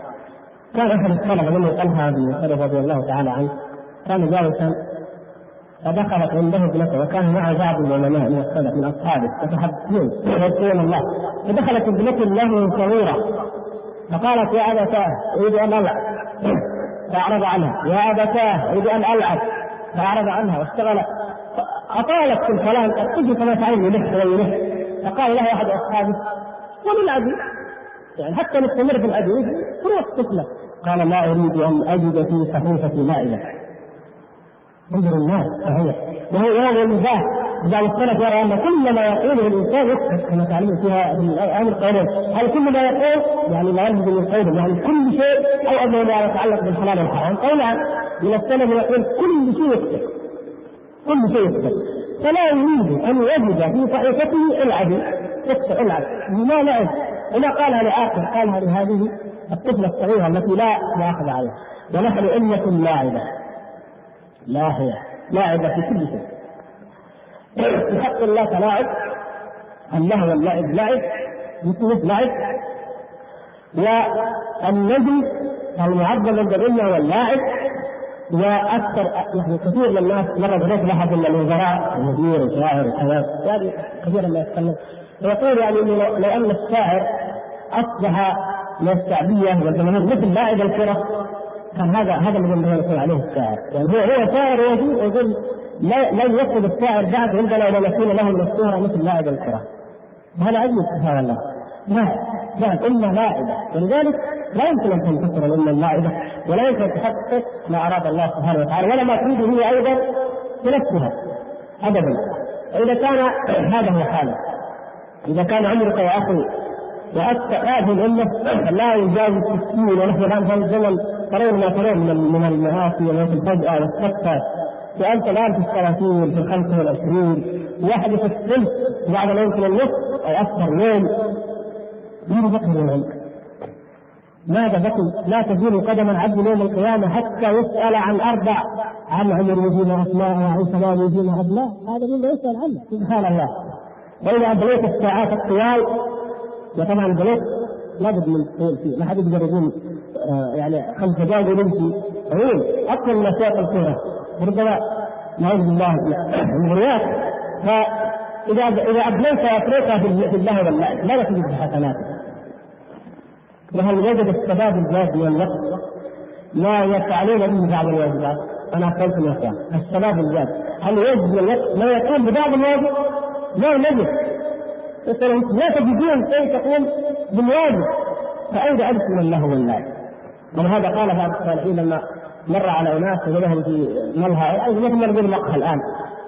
تحسر قال له ماذا؟ من كان معه قال أتأثر أتحسر أن الوقت لا يشترى.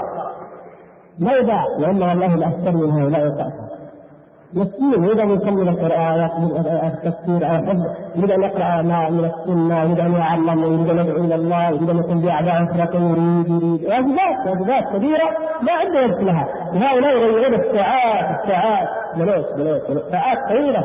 وهو يتكرر كل يوم يتكرر كل يوم كل يوم هو ما في زيادة. لكن الأوقات لا تشترط وإنما اما أن تحفظ واما أن تضيع وكل يقف بين يدي الله سبحانه وتعالى يسأله عن عن هذا الأمر عن هذا الوقت. لا تقول أنا حر أنت حر في؟ حر في؟ أنت لا تملك نفسك. على يتنفس حر في؟ أنت لا تملك نظرك. تغمض عينك فلا تفتحها ولا ترى بعد ذلك. أنت لا تملك قلبك. أن يتوقف لحظة واحدة. أنت لا تملك طعامك أن تأكله يصرفه الله سبحانه وتعالى بما يدك ويحوله إلى أنت لا تملك كل الامر نفسك. بحر. بحر بأن تعطي الله سبحانه وتعالى. يا تضيع وقتك. يا تغضب الله حر. هذه هي العبودية من هذا والاستنصار للنفس الأمارة بالسوء. فمن أراد الآخرة وسعى لها سعيها فعليه ان يتقي الله. ولا يضيع وقته فيما حرم الله. يقول الأخ الكريم. فضيلة الشيخ إننا نحبك في الله. ما هو الغزو الفكري؟ وما خطره على الإسلام؟ السؤال الثاني له ما رأيكم في كتاب سلمان رشدي قصائد شيطانية الذي أحدث ضجة في العالم وماذا يدور حوله هذا الكتاب؟ السؤال مركب. لا حتى لا أنسى جزء منه الغزو الفكري هذا يذكره بكتاب هارون الرشيد إلى المقصود لما كتب إليه. كانت قبل امرأة تحت الميديا والآن فقال كتب اليه هارون الرشيد الجواب ما ترى دون ما تسمع. ماذا ترى؟ الغزو الفكري هو واقع الأمة الذي نراه ونلمسه أمة مغزوة في كل جانب. ما ترك أعداء الله سبحانه وتعالى وسيله إلا يستهدفوها بها. ونحن بالذات في هذه البلاد نحن أمة مستهدفة لأننا نحن قلب العالم الإسلامي ونملك من مقومات القيادة ما يجعل أعداء الإسلام يحقدون علينا وينقلون منا ويخططون لنا أضعاف ما يخططون لغيرنا تأكدوا من ذلك. كلما كان العدو أقوى كلما كان حرصك على تدميره أكثر. ونحن الحمد لله نمتلك من مقومات البقاء ما من الله به علينا ونسأل الله ان يدينا ويزيده قوه ولهذا فهم يهدفون إلى تحطيمنا وتدميرنا أكثر فاكثر بالشهوات وبالشبهات انظر إلى مثلا اذهب إلى المكتبات كم تجد من الكتب؟ من المجلات. كلها غزو اذهب إلى المناهج. كم فيها من الغزو الفكري الذي دخل وتغلغل اذهب إلى امورنا السياسيه الاقتصادية الاجتماعية وترى اثار الغزو الفكري في كل مكان ماذا عملوا للمراه؟ ماذا عملوا للطفل؟ ماذا عملوا للطفل؟ الطفل مجلات أطفال كثيرة ورايت هذا الأيام بعض احضرها منذ بعض المواصلات تتكلم حتى عن وحي موجود يمكن لاحظت لما تكلمت مجلتين مجلات الأطفال الابن العربي والمعراج الروسي حتى الصوفيه الكافرة الحلولية اليهودية تذكر في مجلات الأطفال وغير ذلك كثير. الأفلام وسائل الإعلام العامة تفكير الناس واهتمامات الناس. كانوا قبل سنوات غير بعيدة يهتمون بأمر الآخرة. والآن الناس شغلتهم الأعمال والمؤسسات والتجارات. ويا بناء يبنى لهذا لهذه البلاد ولهذا الدين. ولكن يتخذ هذا بأنه يبيع لليابان ويتخذ هذا من المريخ الامريكيه. لو بس هم بسبب منكم نعم.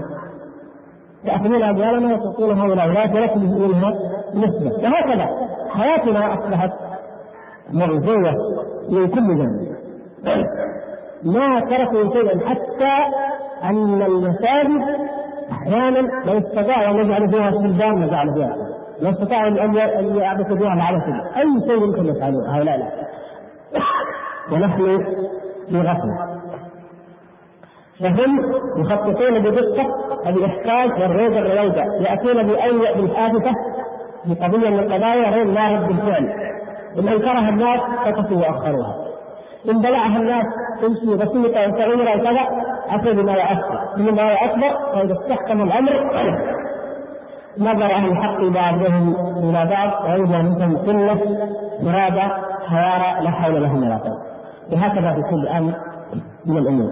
أقلام صغيرة فيها صور خبيثة. عند التدريس فيها صور خبيثة. أي شيء ما تركوا عند قطعة صابون قطعة أي أي شيء تراه في الحياة السماوية تجد فيه شيء يذكر بالله لا يذكرك بالشهوة يذكرك بإضاعة العمر يذكرك بكل ما يبعدك عن الله وعن اليوم الآخر لأن عرفت لماذا خلقت وماذا يريد الله تعالى منك في هذه الحياة؟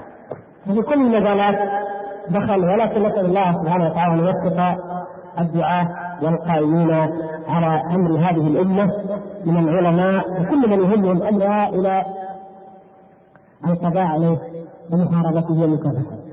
ونحن ما كيف سبيل إلا واستهدفنا به. وأذكر مثالا واحدا وقد تعجبون ولكن هو الواقع المخدرات في أمريكا تباع بملايين بالملايين تباع في أمريكا ويقبض على العقابه باشد الطرق يعني أسعاد تكاليف وإذا قبض على كيلو أو كيلوين من حشيش تهدى المطارات يثار ضجه اعلاميه حوله لكن نحن نستهدف بكميات كبيرة جدا وشبه مجانية لماذا؟ لأن وراء هذه المخدرات مجتمعات تعادي هذه البلاد وتعادي الإسلام وتريد أن ينتشر هذا الداء ولا يدفع ودفع الناس ولا يخفى عليكم ما تسمعونه دائما من إدارة المخدرات أو من الدعاء بهذا الشعب وغيره. فنحن نستهدف حتى عجبت عندما قرأت أن أفلام الفيديو في أمريكا اغلى منها عندنا سبحان الله. كيف هذا؟ عندهم هناك. بل هذا من ذلك بعض المركبات الاخبار إلى الاخوان المسلمين لم تنزيل. هناك غايه وتاتي بلاد بلاد المسلمين رخيصه اشياء كثيرة لا يمكن تفسرها إلا أن هناك غزوا وتخطيطا حتى في النواحي الماديه فهم يعبدون المادة يعبدون الدرهم والدينار أو الدولار ومع ذلك يضحون به من أجل أن يفسدوا شباب المسلمين في كل مكان. موضوع سلمان رشدي القصائد الشيطانية لا الشيطانية. الضجة التي يحدثها أنا آه، أعجب من الضجة ولا أعجب من الكتاب ولا من المؤلف.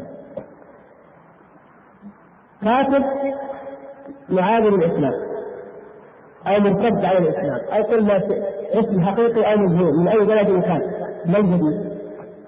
استهد بالاسلام في كل زمان ومكان ويكتب عنه في كل زمان ومكان. ماذا يرى هذا الرجل بالذات؟ تاتي الروافض الرافضة. يعلنون استنكارهم وردته وقتله وكذا. تقدم العلاقات مع بريطانيا من أجل هذا. ماذا قال يا رسول هل قال أكثر الله في الكافي؟ ابدا. ما في الكافي وغيره من كتبهم فيه أضعاف أضعاف ما قال صلى الله عليه وسلم من الاستهزاء أو من السخرية أو من رمي قذف امهات المؤمنين أو قذف الأنبياء. في تطاول على الله سبحانه وتعالى. ما الجديد؟ أقول أحيانا نحن المسلمين نؤخذ كما المثال من ضربه مالك بن النبي عندما قال إنه يمارس على المسلمين مثل مصارعة الثيران. خرقه حمراء توضع والسيف بقوة وعضلات ياتي ينصح الخرقه ويكرر ويكرر وذاك عليه من الخلف حتى يموت.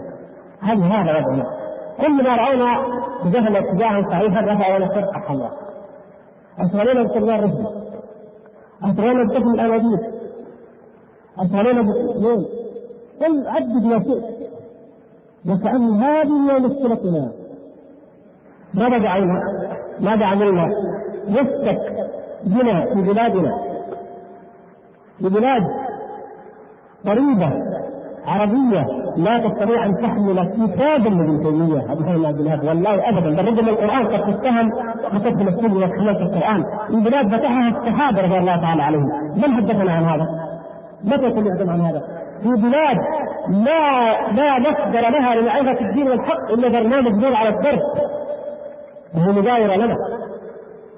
واسمه نور على الدرب وانظروا من أين تأتي الرسائل تعرف أن هناك دول لا تستطيع أن تعرف الحق إلا لأن الإذاعة لا يستطيع أحد يسيطر عليها. وقد يسيطر لكن لأن الله جعل هناك مجال أما الكتب تتعارض من المفتش لا يستطيع أن يدخلها الإنسان. سبحان الله. ومن بأسئلة بهذه المثابة ولا تذكر. فإذا جاء واحد مجنون في آخر الدنيا يفنى وجدنا استنكرنا نعم ينكر على من من يقول بالله في رسوله يقول هذا الشيء. لكن لا يقول أنه أكثر فأنه أشد. كثيرا ومنها غير ذلك. والضابط لها هو أن لا يكون كذبا صريحا يفهم السائل أو المزاد أو المخاطب يفهم فهما من الناس ولكن المتكلم يريد غيره. يريد غير ذلك لكن ما فهمه ذلك صحيح من حيث اللفظ أما ما أراد المتكلم فهو غير ذلك وصحيح أيضا من حيث اللفظ مما نحن كلنا مما خلقنا الله مما لكن مما مما كما قال الأعرابي لا يسع وغير ذلك. ف يعني الإنسان كما قال في قصة الخليل عليه السلام لما قال هذه أختي. نعم. ماذا فهم المخاطب؟ أختي يعني اخته شقيقته هو أراد أخته أخته يعني في الدين في الإسلام وهكذا. فمثل هذا اللفظة صحيحة من زاوية المتكلم ويقصد بها معنى آخر ويظن بها المستمع أيضا صحيحه لانها فعلا من ظاهرها صحيح لأنه فهمها كما هو يظن وكما هو وامثال ذلك كثير. ونحن نحتاج إلى المعاريف أقول ليس اسلوب المؤمن هو المخادع أو المخاطئ هذا أسلوب السياسة الحديثه كما يقولون الغاية بر الوسيلة. المؤمن المؤمن هو إنسان صادق لكن تأتي مواقف تضطر فيها أن تقول بالمعاريض أو بالتورية لأن المؤمن لا يستطيع فماذا يفعل؟ يأتي بذلك. فيراعى هذا الضابط ويراعى أن الإكثار من أي شيء قد يخرج الإنسان عن الحد الشرعي له وربما تجاوزه إلى المضمون فإذا كان عن الضابط فقط إذا هذا هو كان ما طيب. هنا سؤال يقول كان أخي في شركة مازدا. أقام في الشركة أقام في الشركة التي لم يكن يقام فيها الصلاة. أي أقام الصلاة وعندما جاء مسؤول نصراني أول عمل عمله طرده من الشركة لأنه يزعجه بالأذان والصلاة فكيف يحارب المسلم في بلده؟ ولما جعلت السلطة في يد الكافر. والحقيقة هذا مسلم ضعيف. أنا من قال لك أن جعلت السلطة في يد الكافر؟ الحمد لله ابدا هذا مستحيل. أنا أقول نعم هناك أناس باعوا دونهم جميعهم نعوذ بالله. هناك اناس أصحاب شركات مؤسسات يهم الربح بس سواء تقول هذا كافر هذا رافضي هذا صوفي ملحد. لا يهم المهم تاجر ماشي بذاته اموره بس لا علينا غير ذلك. لكن ابدا لم يصل ولن يصل إن شاء الله الأمر في بلد الإسلام إلى انه يكون يطلب الإنسان أن يؤذن ويصلي لا إذا كان هذا الإنسان ضعيف أو نراءه ضعيف. مثلا الهيئه في بلد في ذلك البلد ضعيفة أو ما أحد من الخير يعرفه إلا ضعيف أو فعلا ما في أحد أو كذا لكن على مستوى العموم لا يمكن. وأنا أقول هذا الأخ يتأكد مما قال. لأن أثبت ما قال فأنا إن شاء الله لا أقول إلا نفسي ما أستطيع ولا يمكن أن يكون هذا الكلام صحيحا بالإطلاق. هنا بعض الشباب فضيلة الشيخ يريدون أن يروحوا عن أنفسهم. بشيء من قصائدك. الحمد لله. الآن كنت أريد أن لا أتكلم فالحمد لله. أنا من قال لكم إني شاعر هذه اللي هنا تحتاج إلى إثبات لأنه زاد أضعف أنواع الرواية. لطلاب مثل كتاب السنة. هذا وجد أبيات ونقلها. زي ما قال الرجال يقول ما في الدنيا أحد من حمد واحد يعين إلا أنتما.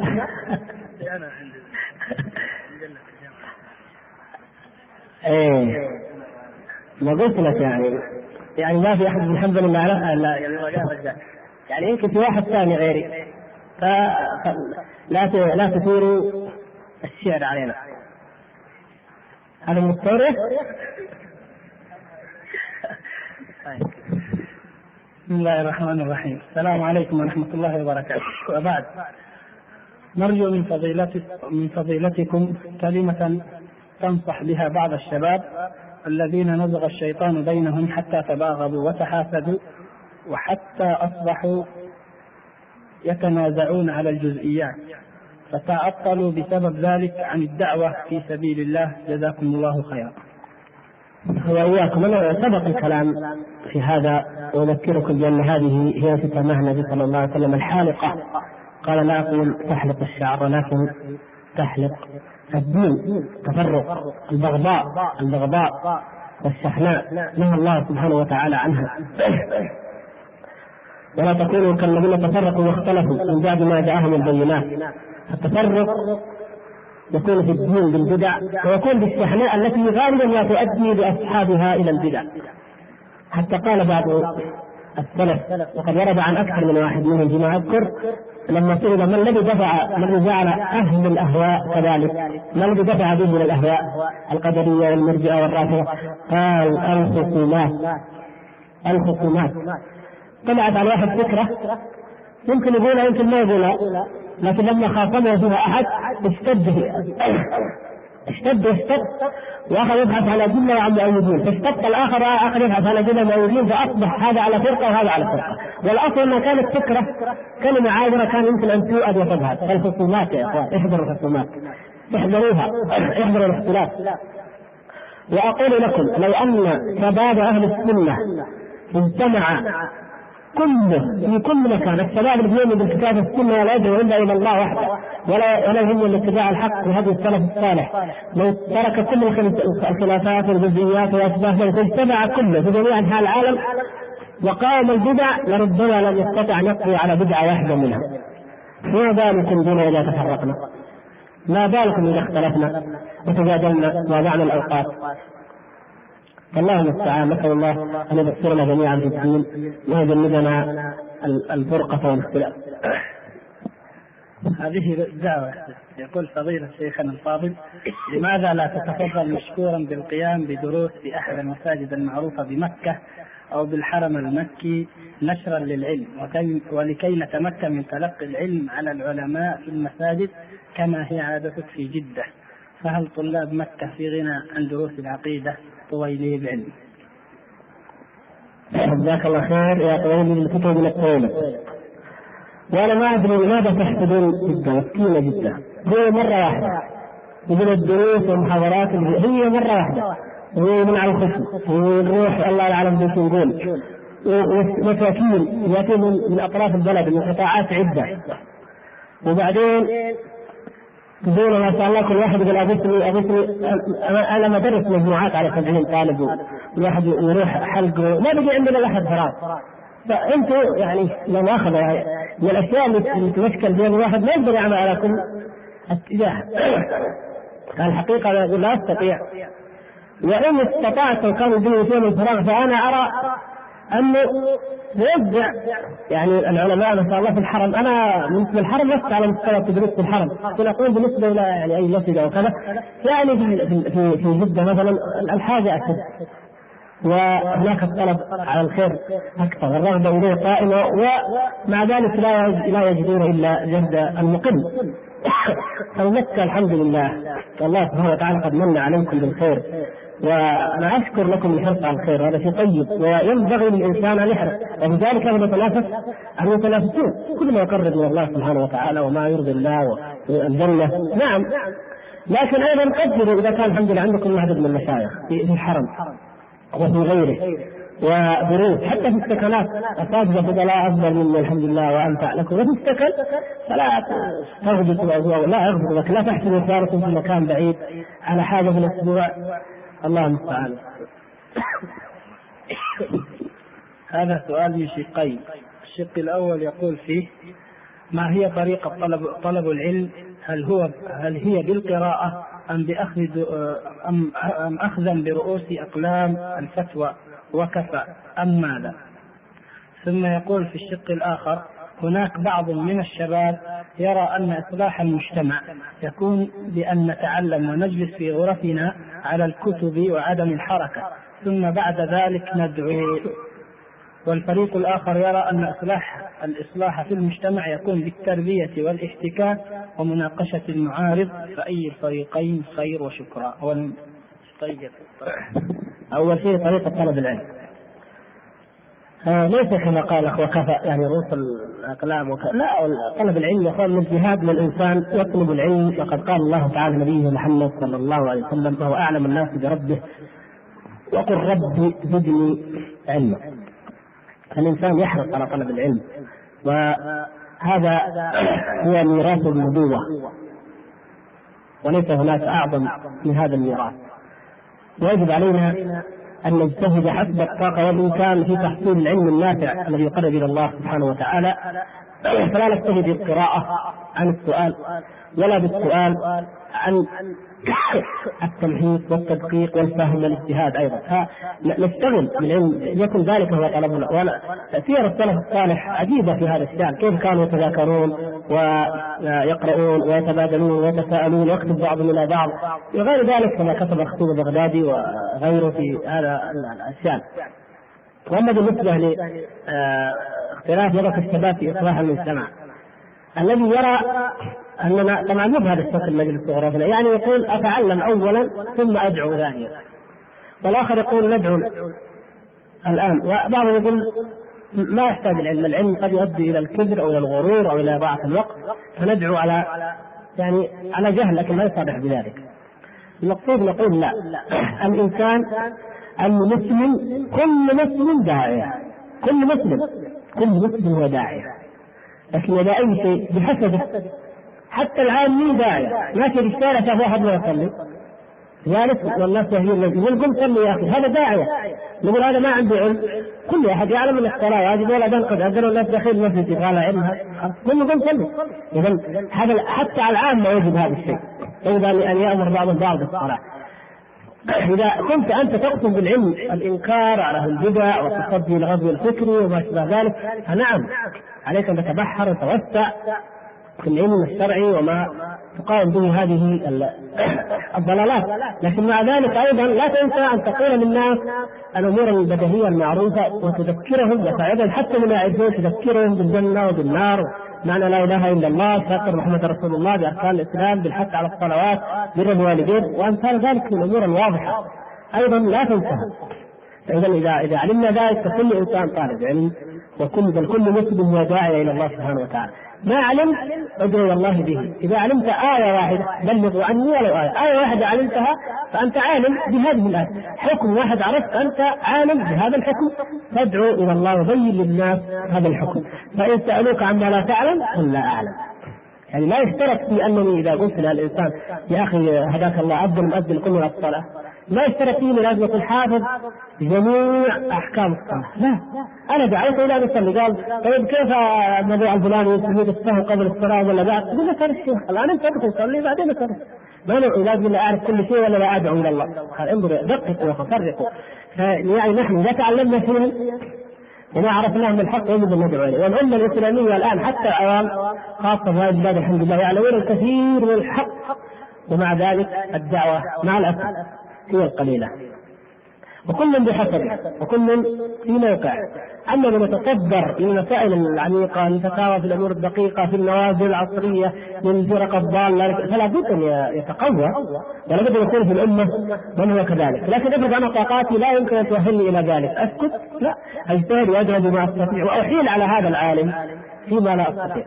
ومن دونه يفعل كذلك وهكذا فنكون جميعا يدا واحدة نتعاون على الخير والعلم النافع إن شاء الله. وبامتدادا لما سبق يقول هنا الأخ ما هي الكتب التي تدلنا عليها في طلب العلم والمختصرات؟ أول كتاب هو كتاب الله سبحانه وتعالى. الذي اتخذه الناس مهجورا واتخذوه ظهريا إلا ما رحم إلا من رحم الله. وإذا كان المقصود هو منهج يعني تفصيلي فالحقيقة كثير من الإخوان سألوا عن هذا. حتى أنا فكرت ولعلي أجتهد في أن أكتب شيئا من ذلك.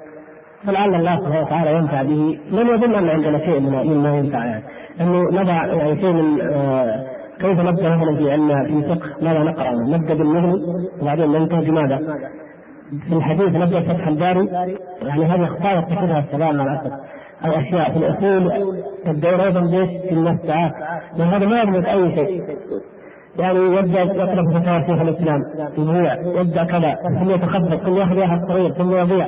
فحقيقة يعرف إنه في ضرورة إلى أن تخرج إن شاء الله بحسب الإمكان.